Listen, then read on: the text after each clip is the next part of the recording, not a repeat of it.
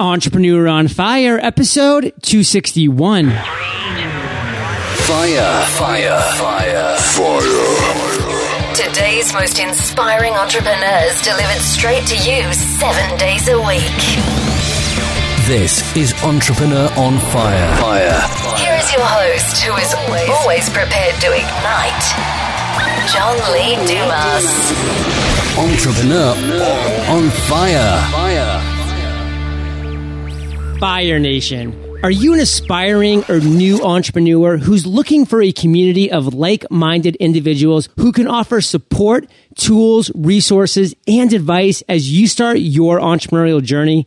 Fire Nation Elite is here to provide you with just that. 100% support, 100% of the time.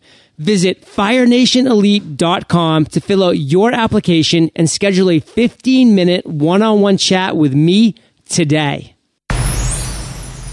Okay, Fire Nation, let's get started. I am simply thrilled to introduce my guest today, Paul Colligan. Paul, are you prepared to ignite? Oh, man, you bet I am. All right, Paul. Let's do this. Paul helps others leverage technology to improve themselves and broaden their audience with reduced stress and no drama. He does this with a lifestyle and business designed to answer the challenges and opportunities of this new economy. Giving Fire Nation just a little overview, Paul, but take a minute. Tell us about you personally. We want to get to know you, and then tell us about your business. You know, right after getting a college degree in political science, which I haven't used since, I realized something about myself. yeah. Um, I, I, realized that I'm bilingual. Um, I speak two languages. I speak tech and I speak business. Ooh. And those two languages do not are not always spoken by the same person. So true. And I, I actually started in a biomedical firm pre internet that had all these requirements dealing with the FDA. And there was management upstairs in the big room with the wood table. And there were the programmers downstairs with their, you know, big gulps and, you know, right. potato chip bags. And these guys wouldn't talk to each other. I, no, it wasn't that they wouldn't, they couldn't talk to each other. And, and I realized I spoke both languages. And so what I did was I, I, built myself a job there of just going back and forth and helping the company to success. And then what happened was the internet popped up and I realized I spoke both languages. And everything I've done has been some version of leveraging my ability to speak both tech and business at the same time. Now, I love tech. I love what it affords.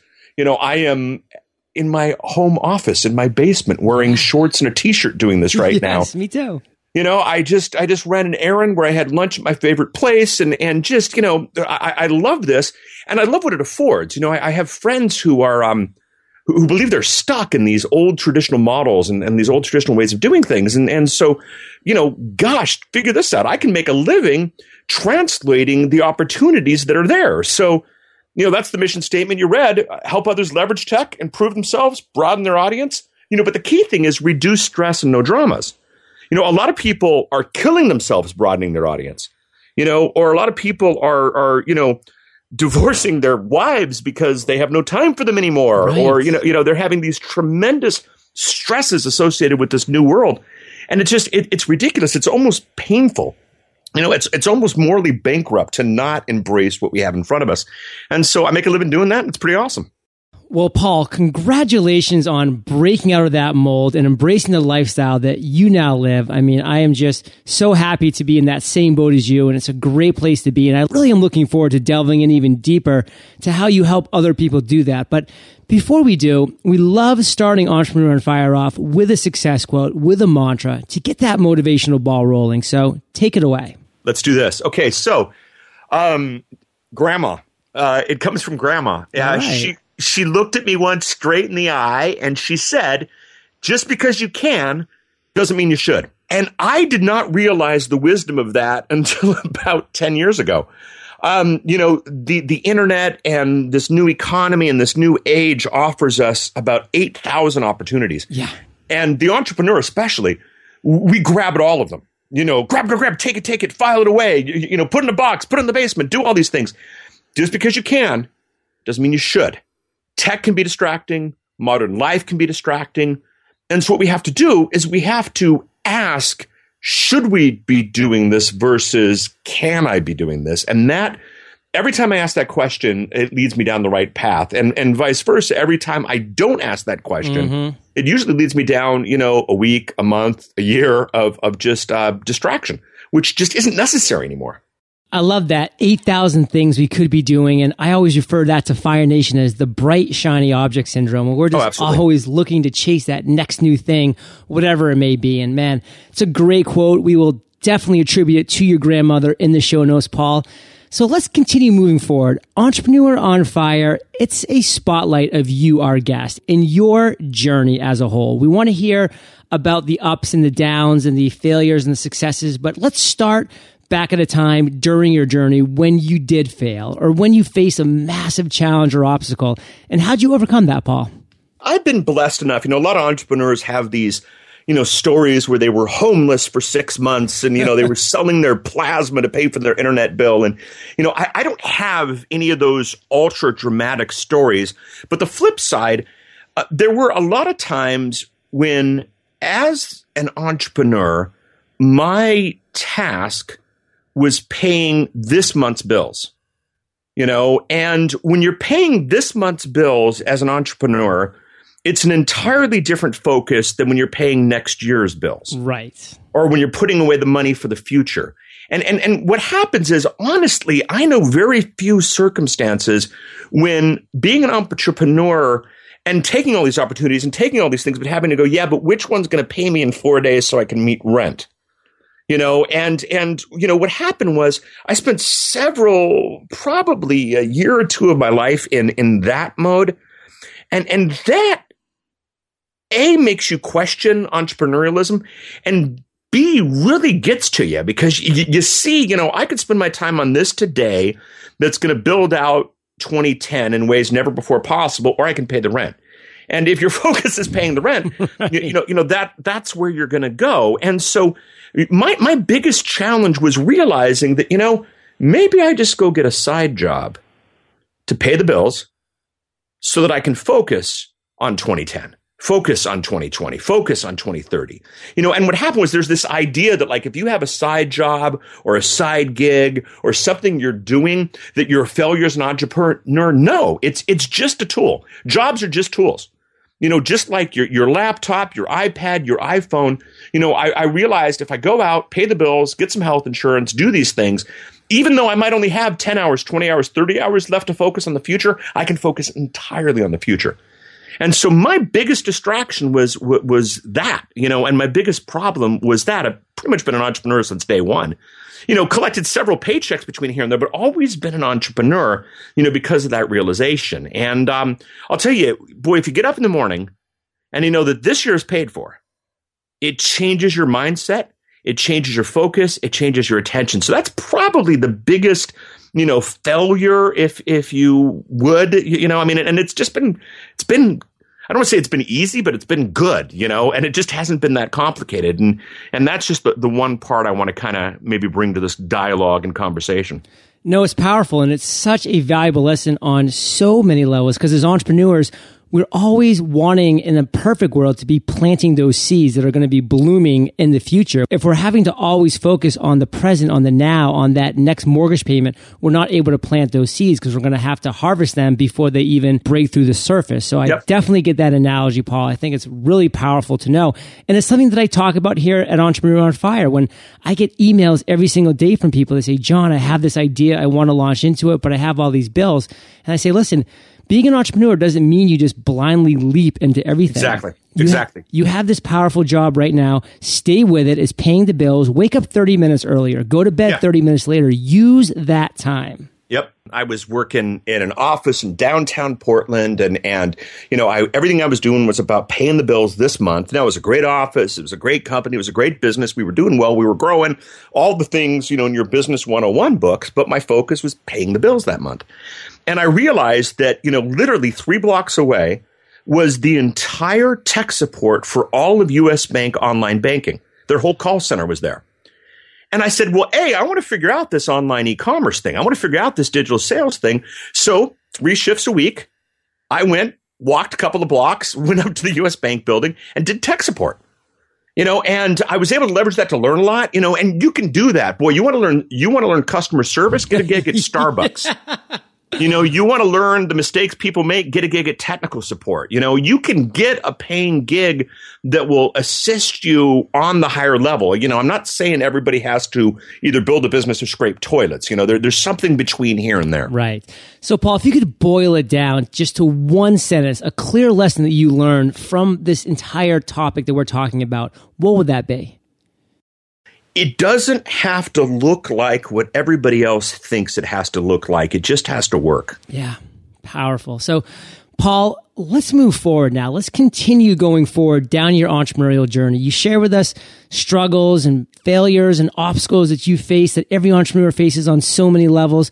Share with us the other end of the spectrum, that aha moment when that light bulb went off and you really realized you had something special that you wanted to just pour yourself into.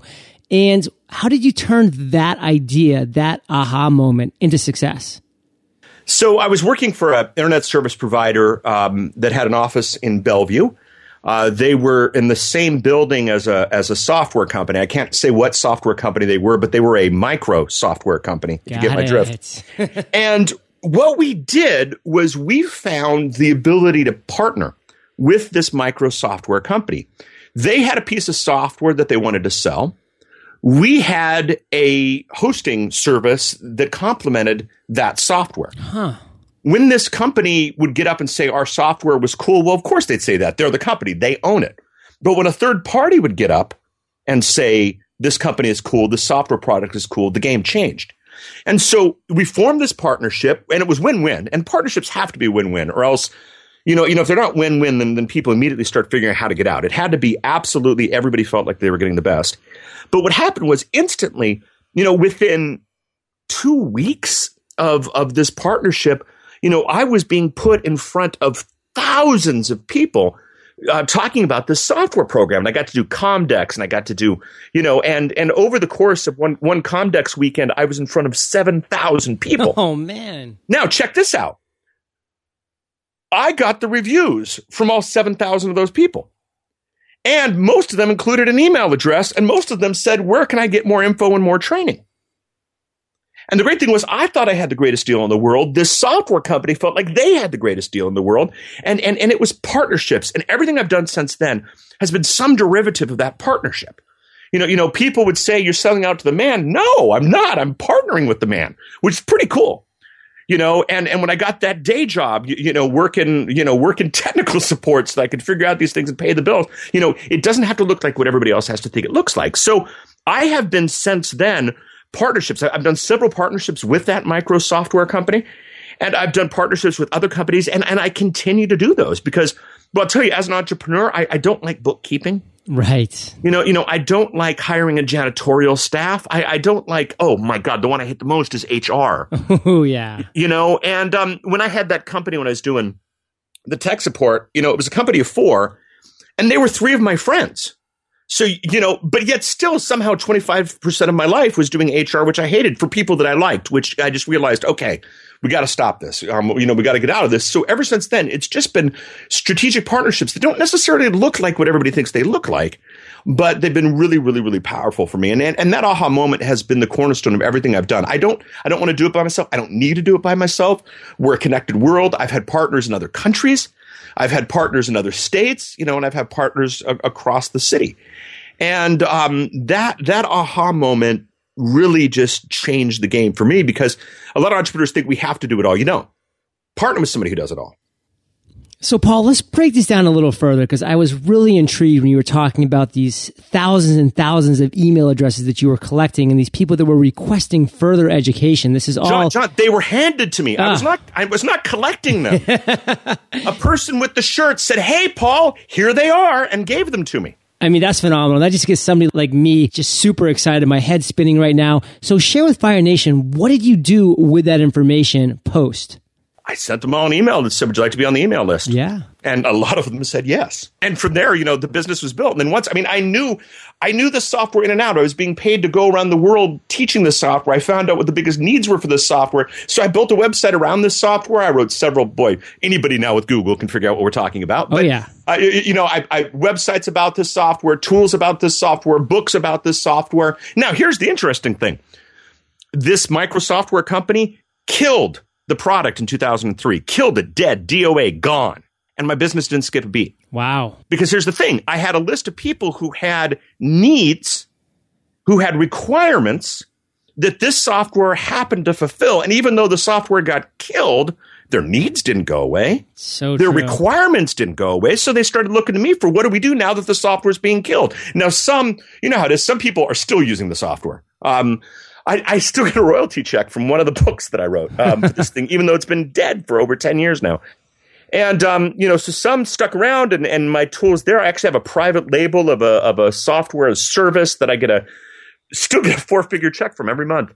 Um, you know, even though the software's been dead for ten years, but but the majority of my of my industry is just that they went with me. You know, they came with me because I had a list, I had a tribe, I had an audience. I don't care what you want to call it. You know, I just had people who wanted what I had to offer, so I gave it to them. So, Paul, I love this aha moment, and I love how you just took action upon it. That's the most powerful thing. Let's boil this down to one clear lesson that you learned from that experience. I'm doing all this work, I'm getting all these connections, and they asked me to tech review one of the books. And I started to review the book, and I did the tech review, and then I gave the quote, and then they're like, Where are you from? And I'm like, Well, the company that I was from wouldn't make sense. And the company that I was moving into wouldn't necessarily make sense. So I bought a domain name for the purpose of being the footer on the review that was going to be on the front cover of the book. Oh, And so, even though I didn't write the book, even though I didn't do anything, even though, uh, though I got paid quite handsomely to tech review the book, on the front cover of this book for dummies, the front cover, John, was my website because that was the title that I gave myself for that review. right. Wow. So then bookstores all over the world were were were advertising my my uh, website, and then I leveraged that. Uh, three years later, they wanted me to write a book, and I, at that point, it wasn't worth it for me. Um, just just with where things were financially, I, I could have done things better. And they're like, "Well, what would it take you to make it worth it?" I said, "Well, I want my logo on the front cover. You know, this is a Pearson. These are those big fat blue Pearson books that are about twelve hundred pages long." You, you know, and they go, we've never put the logo on. We've never, ever, ever put anybody else's logo on the front but ours. I go, well, fine, then I don't need to write the book. And they said, okay. And they put my logo on the book. And, um, and so, you know, I had people in Costco, you know, who were looking at the cover of the book and go, I didn't know there was a website dedicated to this product. I'm going to go check it out. Wow. So, Paul, have you had an I've made it moment? Yes, I've, I've had plenty. You know, you asked, I've been listening to the show, and I'm trying. Oh, which one should I talk about? And I got to do an event in Australia, and that was fun. And and and and that wasn't the I made it moment. Um, what was interesting was, you know, I grew up in Germany. My folks worked for the U.S. military, and Yeah. when you grow up in when you grow up in the '80s next to the uh, Berlin Wall, that might explain my political science degree. And um, so I, I knew what international travel was like. And I know how hard it is and how rigorous it is. And, you know, I was prepared for it. And so I get on the plane for this trip to Australia. And the first thing that happened that hadn't happened before was, you know, I get escorted to, to, to first class, which is awesome. Yeah. And, but I was still prepared for, you know, the rigors of, of travel. So that the plane takes off. And then they brought me a steak. And, and they brought me a good steak. And they brought me real silverware to eat the steak with. And they brought me wine that wasn't in a plastic cup to eat with, to drink with the steak. You know, and I had, I had a great meal. And then I flipped on the monitor and there was a movie I hadn't seen yet. So I watched the movie on demand that I hadn't seen yet. And then I said, well, I'll try to sleep, which, you know, I know in international travel is next to impossible. Yep. Well, you know what? A good steak in your stomach, a couple glasses of red wine, and a seat that reclines all the way back. I slept for nine hours. Nine hours. That's heaven. I slept for nine hours. I wake up. It's about three hours before we land. I open my laptop, awake. you know, I'm not feeling like I want to die. I open my laptop, I finish my presentation, and I landed in Australia refreshed with all my work done. I didn't feel like I wanted to die, which is normally what happens in international travel. and, and and what I realized was, um, it was I've done this before, not Australia. You know, I've, I've traveled internationally before. I've done it, you know, dozens of times. But thinking smart and understanding the value of getting me there refreshed was and getting me there with full energy you know realizing that w- was was interesting and powerful so i was talking to the promoter and, and i asked him you know I, I you know i said wow you know you, you must have spent a lot on that ticket he said yeah yeah it was $12000 Whoa. You know i'm like what exactly my exact response you know and he's and, and he said paul well you arrived fine you didn't arrive like you wanted to kill yourself you know you, you know and paul it was worth every dollar I'm like, okay, if a guy in Australia realizes spending spending 12k just to make my trip more pleasant because me arriving prepared, if he realizes I'm worth that, why don't I? Boom. You know, and if somebody else is going to pay for it, A, I made it, but B, it was a major change in my business. It's like, okay, I got to spend the money to do this right. Wow, I love that I've made a moment for so many reasons, Paul. And I want to use it to transition also to your journey because we talked about that briefly at the beginning about you're in shorts and a t-shirt in your basement in your own house. You had lunch at your favorite restaurant today. I mean, your this life that you've afforded yourself is amazing. So are you enjoying the journey? I'm loving the journey. And, and you know, the journey is it, man. You know, you don't, you know, people like to talk about their cars. You know, Right. I got this car, I got this car. You know, to me, John, success is how little time I spend in the car. You know, to me, success is when is when the um um when the dealer calls you and says it's time for an oil change, and and you go, no, it's not. I haven't driven two thousand miles yet. You know what I mean? And um, you know, I I enjoy the journey. You, you, you know, yes, the journey is is is being able to buy nice presents for the kids, but the journey is also being able to show up to their silly little luncheon on a Wednesday at noon that they invite parents to because technically they're supposed to, but they don't expect any of them to show up. Of course. You know, you, know, success. yeah, you, you know, I, I can do that, and and so you know, the journey to me has always been the small stuff. The journey to me has been, you know, when the guy called and said, "Hey, you want to do this Australia gig?" You know, knowing that I'm basically going to be gone from this country for about ten days.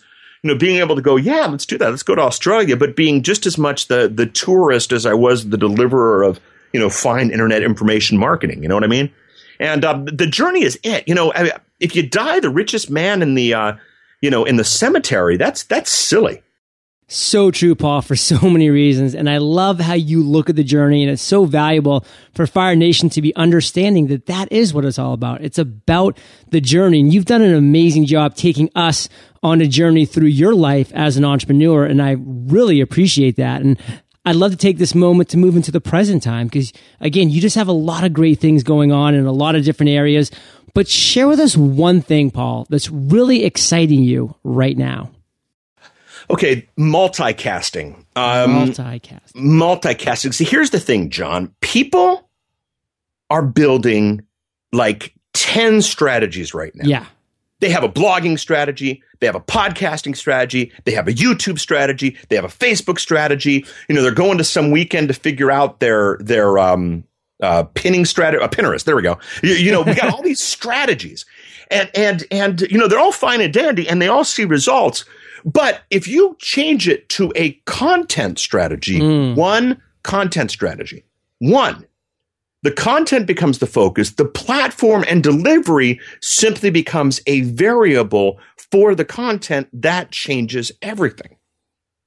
You know, instead of doing a video podcast, do a live broadcast that you record that becomes a video podcast, that you dumb down to MP3 that becomes an audio podcast. That you get transcribed that becomes a Kindle single. That you get made into an article that becomes your blog. You know, and, and you can take a single piece of content and you can you can deliver it everywhere if you just spend about five more minutes. You know, you do a video thing. Well, Paul, not all video translates to audio. Exactly. So do video that translates to audio. It's not that complicated. You, you know, and, and Paul, I can't sell a $9.99 Kindle book from an episode. Fine, sell a 99 cent Kindle single. You know, doesn't matter.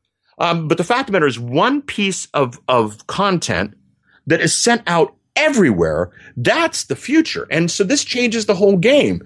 And, and by doing that, I'm reaching more. I'm being more effective. I'm more focused.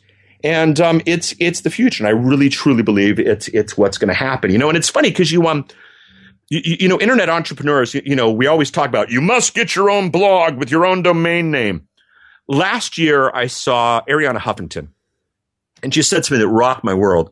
So simple, but it just rocked my world, and it almost made the piece of business advice here at the beginning. She said, "Ubiquity is the new exclusivity." Ubiquity is the new exclusivity. You know, if you take the biggest media types right now, Lady Gaga, Justin Bieber, you where are they? They're at iTunes. They're at Amazon. They're at YouTube. They're at Facebook. They're at Twitter. And if you go to their websites, you know what they are? They're links to Twitter, Facebook, YouTube, iTunes. They realize that one destination is ridiculous. Why? Be everywhere. Ubiquity is the new exclusivity. And I think multicasting is the key to it. And it's just really, really exciting. Well, I'm excited, Paul, because I could not agree more. You take just a little time at the beginning to put systems into place and yep. you can just, like you said, record one thing and then it turns into so many different things. And people ask me all the time, John, you're crazy. How do you do seven podcasts every single week? One new podcast every single day. It's all about the systems, Paul. And you found your systems at work. I found my systems at work and that multicasting. I mean, that's just a perfect word for it. Thank you for sharing that. No problem. So, Paul, we've now reached my favorite part of the show. We're about the lightning to- round. you beat me to it. We're about to enter the lightning round, where I get to provide you with a series of questions, and you come back at us, Fire Nation, with amazing and mind blowing answers. Sound like a plan? Let's do it. All right. What was holding you back from becoming an entrepreneur? This is the hardest one to answer because nothing really. It just it's in my blood. Yes. It's, it's just absolutely who I am. So I want to go back to um, I, I want to just change that question just slightly sure. to what was holding you back from being a successful entrepreneur. Okay. And what was holding me back was being in a situation where all my decisions were about paying this month's bills. The second I could be an entrepreneur focused on paying next year's bills, everything changed. And sometimes that required that I got a side gig, and I don't care. It's just a tool. Love that. What's the best advice, Paul, you've ever received? Well, I kind of gave it earlier. Just because you can doesn't mean you should. But let me give you a second one. Had a mentor of mine say, Hey, Paul, you have focused so hard on building a business that allows you to write off your toys.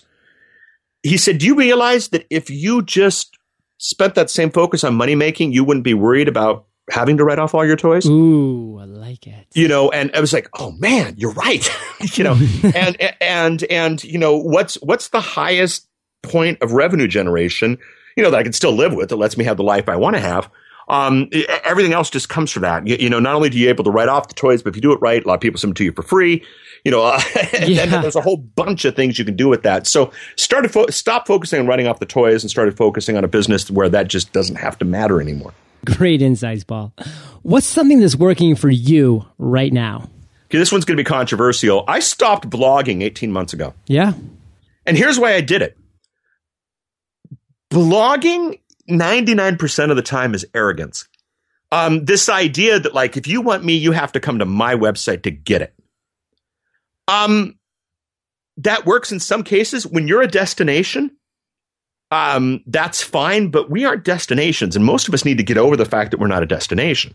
You know, John, your podcast would be nowhere today if to listen to it we had to go to entrepreneuronfire.com. Nowhere. Now you make that you make that available for goodness sakes you know, and you definitely do that. But dude, you're on Stitcher, you're on iTunes, you're on Pocket Casts, you know, you're everywhere because you don't have this arrogance that you have to come to me to get my stuff. And bloggers do that. And what I realized was, you know, if I want to hit the most people, I go to Facebook.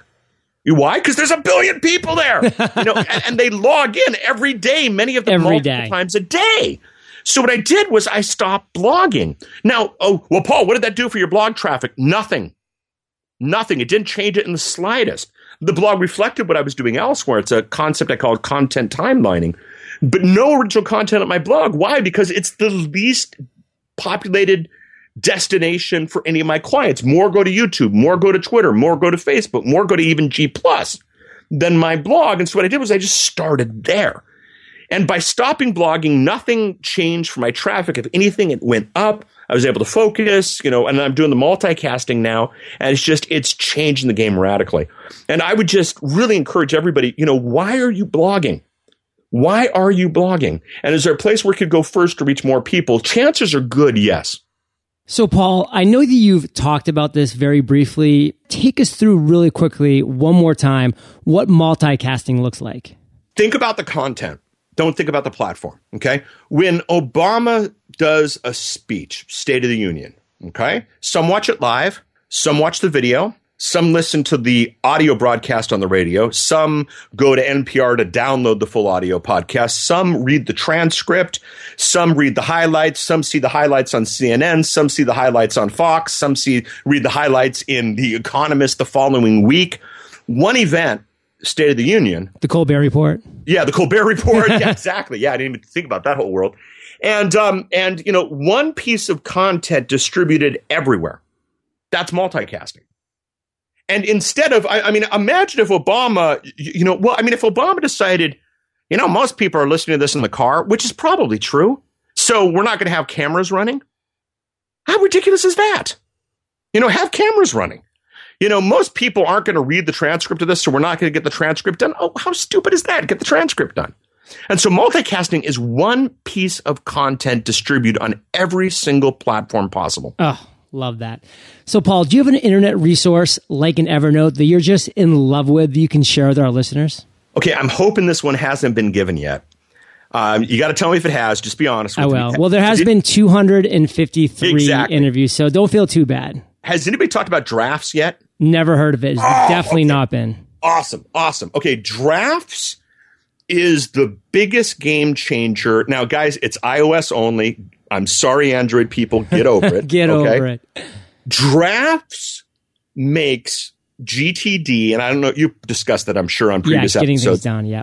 Drafts makes GTD possible in the connected device age. And basically, what it is, is it's a program. There's an iPhone version and there's an, an iPad version, and they're different versions. And you know, get over the price, like three ninety nine or something. And and what it is, it's a means to quickly dump the brain. You know, one p.m. next Tuesday, record episode with John Yeah. you know, next Thursday, 5 p.m., you know, pick kids up at airport. That's timing. You know, don't forget to adjust the website, you know, for the day this thing goes live. That's a to do list. You know, um, I, just listened to a podcast where they mentioned a new book. That's uh, on my reading list. And and what you do with drafts is you just you just dump all the stuff in. Every time you run the app, it gives you a blank screen. So it, it, it's a new draft. It's a new piece. It ties in with Siri if you want to do the voice controlled stuff. And so what you do throughout the day as the stuff comes in, you just dump it to drafts, dump it to drafts, dump it to drafts. Now, most people go, well, Paul, there's a ton of note taking programs. That's, that's the point of drafts is that inside of drafts, there's all these actions. You have one draft that was a schedule, send it to calendar. You have one draft that's a to do thing, send it to, I happen to use OmniFocus, but there's a bunch of to do Yep. managers, you know, and everything in there you can send to different programs. And then so it becomes this command center. So the whole getting things done process of managing your inbox, you can do with your connected device. So once a week, I go through my drafts. There's usually 50 or 60 of them. Pound, pound, pound, send this out, do this, add this, do that, do that. And it's done. And it's absolutely beautiful. It is the biggest game changer for me um, since connected email. I mean, it's, Wow. it's just, it's tremendous. Wow. Well, Fire Nation, you can get the links to this resource and everything that we mentioned in today's episode by going to entrepreneuronfire.com slash Paul Colligan. and and make sure to link to um uh, again there's an iphone and an ipad version and they, they work great in um in um i don't know what the right term is uh, working with each other. So link to both. Perfect. So if you could recommend one book for our listeners, Paul, what would it be? i bet you 99% of your audience has read the e-myth. Yes. 1% of you haven't. That's my recommendation. Uh, trust us on this one. Um, i did an event. I did actually uh, uh actually podcast uh, world or whatever that event was eight or nine years ago. And, you know, I, I, I got up in front of everybody and I said, Hey, I got this book about podcasting. Yeah. It'll change the way you guys think about podcasting. And everybody's like, Really? And I had all these quotes and everybody's like, Oh my goodness, this guy understands us. This guy understands us. And then at the end of the presentation, I go, Oh yeah, by the way, the book was written 10 years before they invented podcasting. They're just these universal truths. So pick up E Myth Revisited, um, um, by far, and and I know you can you can get that through Audible and and the great thing that they're doing with your show. For the um one percent of you, or for the ninety nine percent of you who haven't read it yet, there's a new book by Mitch Joel called Control Alt Delete. Yes, just had Mitch on the show. Oh man, wow, wow, wow! This is one of those. This is one of those painful books where, like, you read a chapter and like your your brain starts to bleed, you, you know, and you're like, I must get air. And um, it, it's going to take you a while to get through because of the implications of it. Right. But it is um, it is it is amazing, and um, I'm still I'm only about halfway through it because it, it's got to go slow, and it's one of those books that just belongs on the shelf, and um, so that'd be the one I recommend for anybody who has already read E Myth. And actually, no, here's my recommendation: number one, read E Myth for the first time. Okay. Recommendation number two, read E Myth for the second time. And then number three would be Mitch Joel's Control Oh, great stuff. I can still remember where I was when I read the first chapter of the E Myth. I really can. It was that impactful. So you're right, Paul. Fire Nation loves audio. They can get the audio version of either of these books for free by going to eofirebook.com. It's a gift from Audible for Entrepreneur on Fire listeners. Eofirebook.com. So, Paul, this next question's my favorite. It's kind of tricky, so take your time, digest it, and come back at us with an answer. Imagine you woke up tomorrow morning in a brand new world, identical to Earth, but you knew no one. You still have all the experience and knowledge you currently have. Your food and shelter is taken care of, but all you have is a laptop and $500. What would you do in the next seven days? I love these types of questions because they're, they're good for both sides. Everybody's like, all right, what would Paul do? This would be interesting. Uh, but it's, it's a good reboot for yourself. Um, it's a good reboot to go, okay, knowing what I know, what, what would I do a little bit differently? So um, I, I spent a few minutes on this one. I think it'll be fun. Um, day one, keyword research. Find one of my passions that un- that is underserved. Not that hard to do at all. Look up Google keyword tool inside of Google. Type in your passions. Find out what a lot of people are looking for that's underserved. It's great because Google will just say, you know, I, I- can't remember the exact term. It's like limited or something like that. But basically, if there's a term that a lot of people are looking for, it's underserved. That's where you go. Um, I do that keyword research. That'd be like the before lunch, you know, type of type of thing. A good cup of strong coffee. Maybe that's the first two dollars. All your beverages are covered. Oh, cool. Even better. Um, so then I would do an Amazon order. I would get the best possible video camera setup I could get. I'd spend about 400 bucks on that. All right. That changes on a, on a regular basis. So I, I don't want to recommend one. One of the, one of the beauties of your show is that, you know, hopefully this is stuff that baby. people can listen to. Yeah, exactly. So I would just spend 400 on whatever the best gig is at that p- particular time. I'd spend about $70 on, a, on the best USB microphone at that time. I would spend about $20 on a logo and I would spend about $10 on a domain. Now, unlike most, I would not send that, you know, at least in the next seven days to my original website because sending people to a website that nobody knows about, that nobody cares about is, is just, it's arrogance, really. And um, so I, I so I do my keyword research. I'd make the Amazon order. You know, I'd be to the point to where they'd ship that to me pretty quickly. I'd pay the um, you know next day, if not two day, depending on how much I had left. Um, from that on, day two to day seven, um, daily, twice daily, I would start doing trainings on Google Hangouts on air about that topic with my uh, good video camera rig and my good USB microphone. I would start doing those those on a regular basis. Everybody's, you know, Paul, well, you know, who would show up to them? Well, on day one, obviously nobody, but you know, just like you said, John, evergreen baby. Um, I would produce a series of Kindle singles from each one of those webcasts. Um, who would download them? Days two to seven, really nobody. Um, but start that process. I would use it to build my list. And then eventually, probably at the end of the seven days, I'd have enough content for a Udemy course, a udemy dot com, sort yeah. of an app store for, for content. And um, I'd be participating throughout in all the communities regarded to my topic. And it wouldn't be the buy my course, buy my webcast, buy my anything. I just generally participate as much from a uh, market research standpoint as a sharing my name standpoint. Uh, but um, we, we'd go from there. One hack right now, and at least at the time of this recording, and it's, it's June 2013, I'm sure Google will be changing this.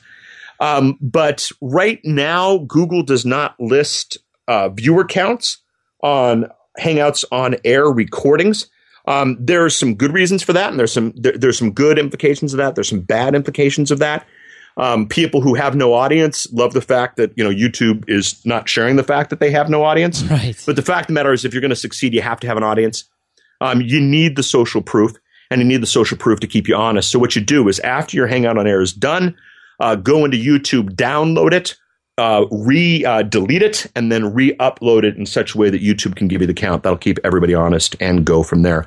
But that's what I would do, uh, at least in the first seven days. Paul, that was an amazing answer to that question. Thank you for taking the time to really sit down and give a well thought out, structured answer. I know that pens across the world are scribbling Yeah. furiously as they're keeping up. But the beautiful thing is they're just hitting that rewind 30 seconds and hearing your voice over and over again until they get it all down. They get it all right. So powerful stuff. Let me give a hack for entrepreneurs. Yeah. The best the best way to learn something is to teach it. Yep. even if nobody listens to your show, even if nobody watches your, you know, broadcast, just the fact that you had to teach it, you will get to know it better and you will become an expert at it.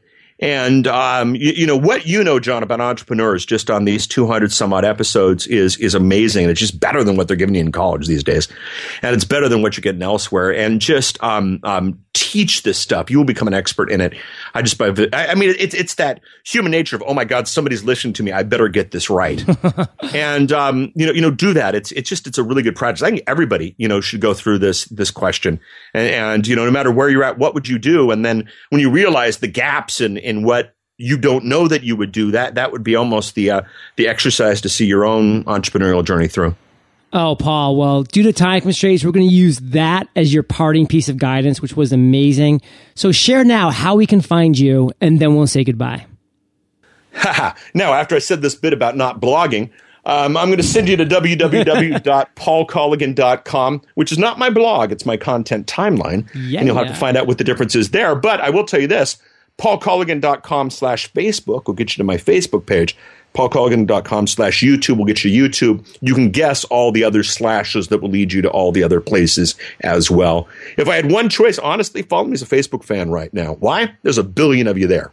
Billion. Love it. Paul, thank you for being so generous with your time, your expertise, and your experience. Fire Nation salutes you, and we'll catch you on the flip side. Done. And now let's give it up for our five star reviews Nurse with three, C Ghostwriter, Ricky Bobby 83, Caden Case 4, Brian Knowlton, Nick Loper, Moments with Moxie, Mouse Money Fund, Todd Fark, Ali Rittenhouse, and Black Love Rules. Thank you so much for supporting Entrepreneur on Fire, and I look forward to thanking everybody who does the same. Thank you for joining us at EntrepreneuronFire.com, your daily dose of inspiration. Prepare to ignite.